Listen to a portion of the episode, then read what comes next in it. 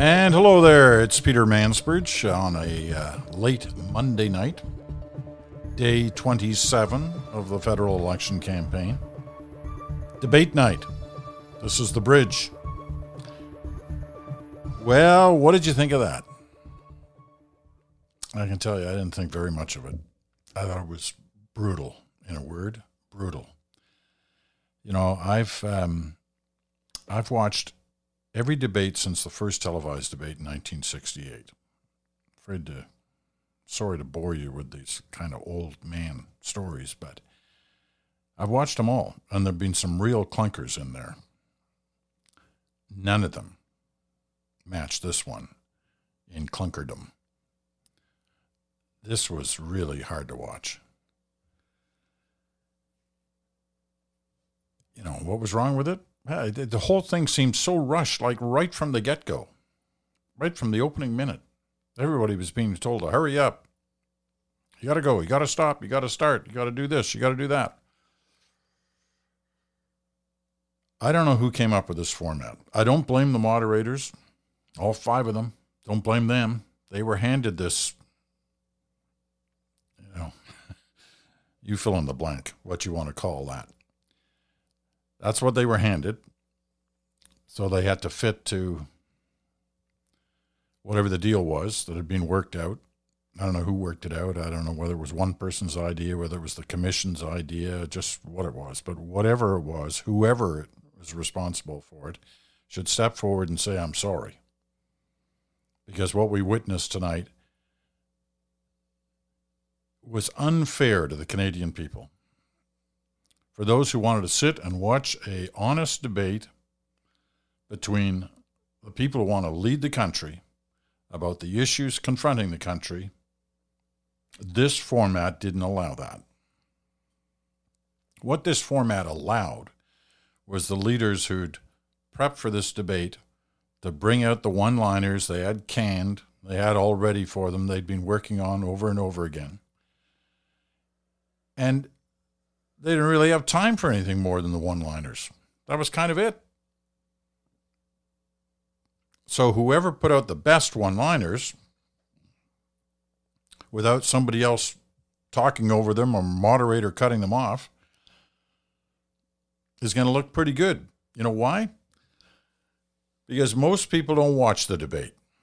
And I can I can bet that a lot of people who tuned into tonight probably left before it was over because they couldn't stand it. They couldn't hear half the stuff that was going on because of the crosstalk.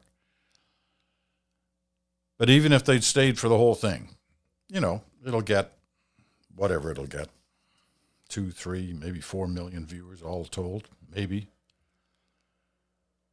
I doubt it, but it'll be somewhere in there. Which means most Canadians didn't watch it.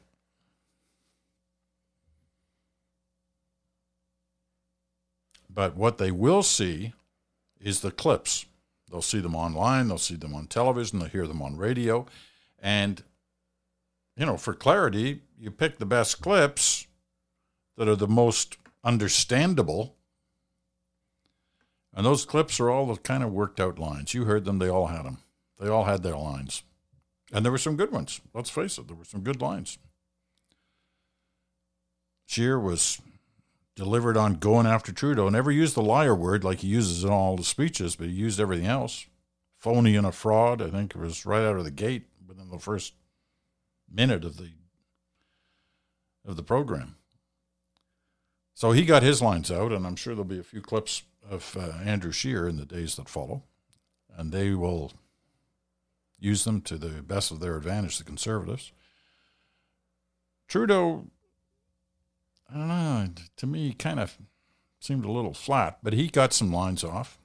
Had that one line at Bernier saying something to the effect that you say what you say publicly what Andrew Scheer thinks privately. I'm trying to get at Scheer. He got him on a couple of other ones, but overall, he sounded a little flat. Maxime Bernier must be ecstatic. He gets played on the stage, same with the bloc leader, Blanchet. They get the stage. Bernier's sitting there with like nothing in the polls, you know, one or two percent. He's probably going to go up in the polls because there are certain Canadians who like what he's saying. And tonight was the first time they got a chance to hear him. So he may go up. Like, we're not talking a lot here, but it may make a difference to Andrew Scheer because the likelihood is it's coming out of his pocket.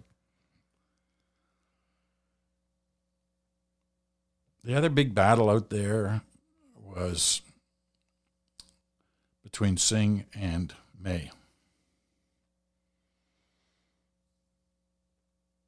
For Jagmeet Singh, it was a night of opportunities, and um, he took advantage of them in that first hour. It seemed to be getting a little stale in the second hour. But he had some, he too had some good lines, lines that I'm sure had been worked on in the prep time. Elizabeth May was the Elizabeth May we have seen for a number of debates now.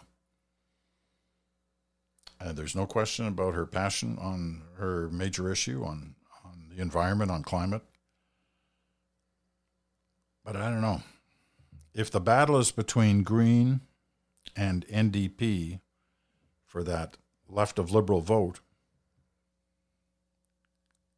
eh, it was probably a better night for Singh. But I don't know.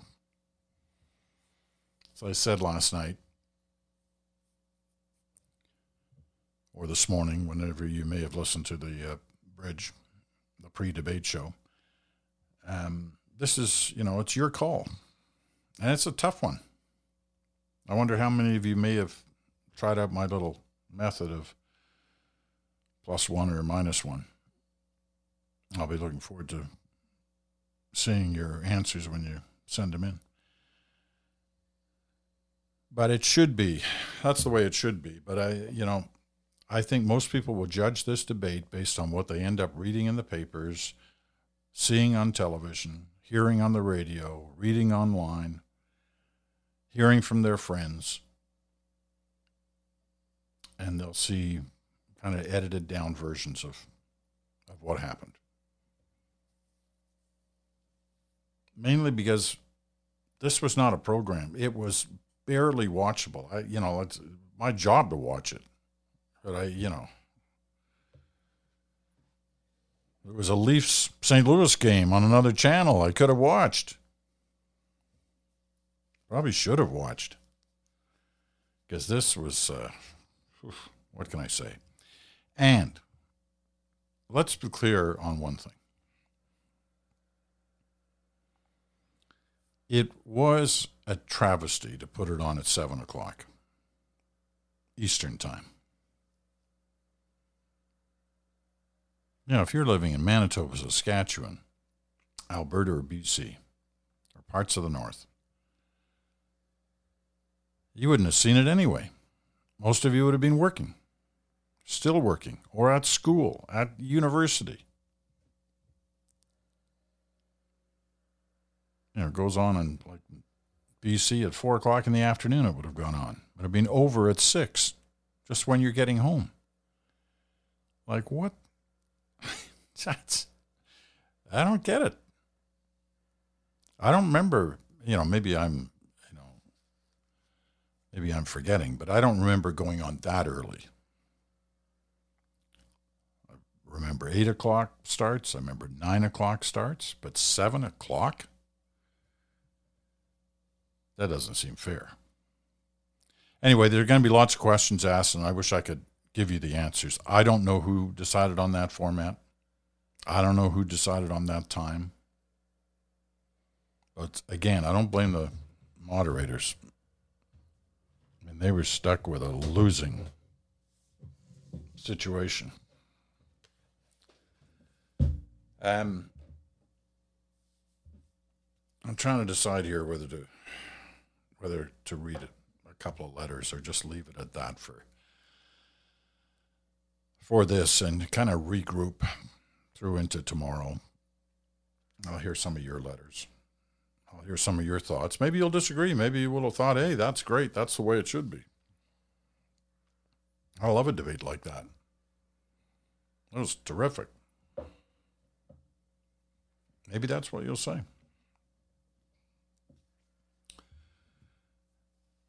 But that's what I say here at the bridge. Didn't like it. I'm not sure it helped Canadian democracy by having that. I don't know, I'm sure why it helped us having all those leaders on the stage. I agree with those who've written to me to say, why, what is the bloc leader doing on there in the English language debate? Why is he there? Getting as much time as everybody else.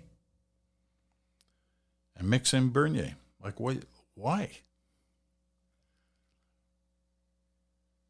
That was a decision made by the Election Debates Commission. Former Governor General heads that commission, David Johnston, uh, who's a friend and somebody who I admire greatly and who was a terrific moderator in the 79 election debate. So it's not like he doesn't understand what happens in a debate. We sit on one of the boards I sit on. He sits on, so I'll be looking forward to talking to him about about this one.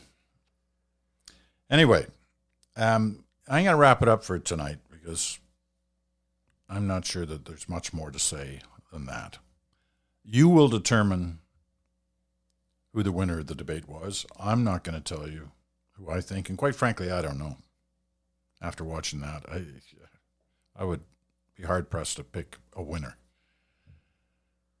There were some interesting moments for each of them. Some of them did better than expected. Some of them did what they had to do